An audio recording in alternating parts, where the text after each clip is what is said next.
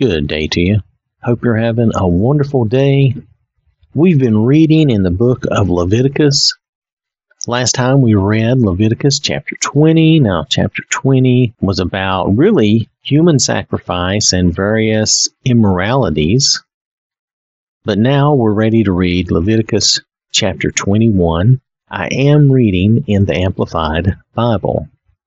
Then the Lord said to Moses, Speak to the priests, the sons of Aaron, and say to them, No one shall defile himself, that is, become ceremonially unclean, for the dead among his people, by touching a corpse or assisting in preparing for its burial, except for his relatives who are nearest to him his mother, his father, his son, his daughter, and his brother, also his virgin sister, who is near to him because she has had no husband. For her he may become unclean. He shall not become unclean as a relative by marriage among his people, and so profane himself. The priests shall not shave their heads, nor shave off the edges of their beards, nor make any cuts in their body. They shall be holy to their God, and not profane the name of their God, for they present the offerings by fire to the Lord, the food of their God, so they shall be holy. They shall not take as a wife a woman who is a prostitute, nor a woman who is divorced from her husband, for the priest is holy to his God. You shall consecrate him, therefore, for he offers the food of your God. He shall be holy to you, for I, the Lord, who sanctifies you, am holy. The daughter of any priest who profanes herself by prostitution profanes her father. She shall be burned in fire.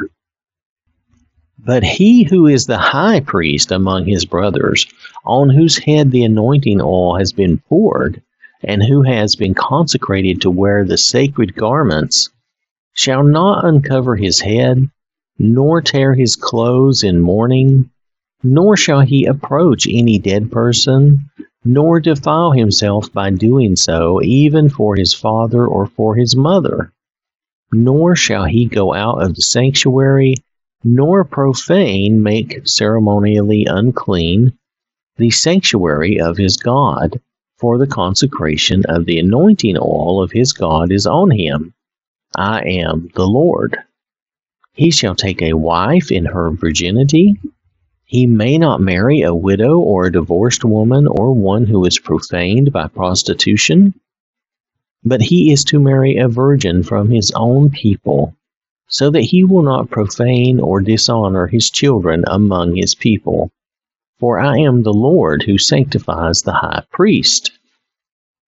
Then the Lord spoke to Moses, saying, Say to Aaron, Throughout their generations, none of your descendants who has any physical defect shall approach the altar to present the food of his God. For no man who has a defect shall approach God's altar as a priest, no man who is blind or lame, or who has a disfigured face, or any deformed limb, or a man who has a broken foot or a broken hand or a hunchback, or a dwarf, or one who has a defect in his eye, or eczema, or scabs, or crushed testicles. No man among the descendants of Aaron the priest who has a physical defect and is disfigured or deformed is to approach the altar to present the offerings of the Lord by fire. He has a defect, he shall not approach the altar to present the food of his God. He may eat the food of his God, both of the most holy and of the holy things, but he shall not go within the veil or approach the altar of incense, because he has a defect, so that he will not profane my sanctuaries, for I am the Lord who sanctifies them. So Moses spoke to Aaron and his sons and to all the Israelites. So these are regulations concerning the priests. Some of this has a very moral basis and, and, and background that you can see, not wanting your priest to be associated with with prostitutes and that kind of thing.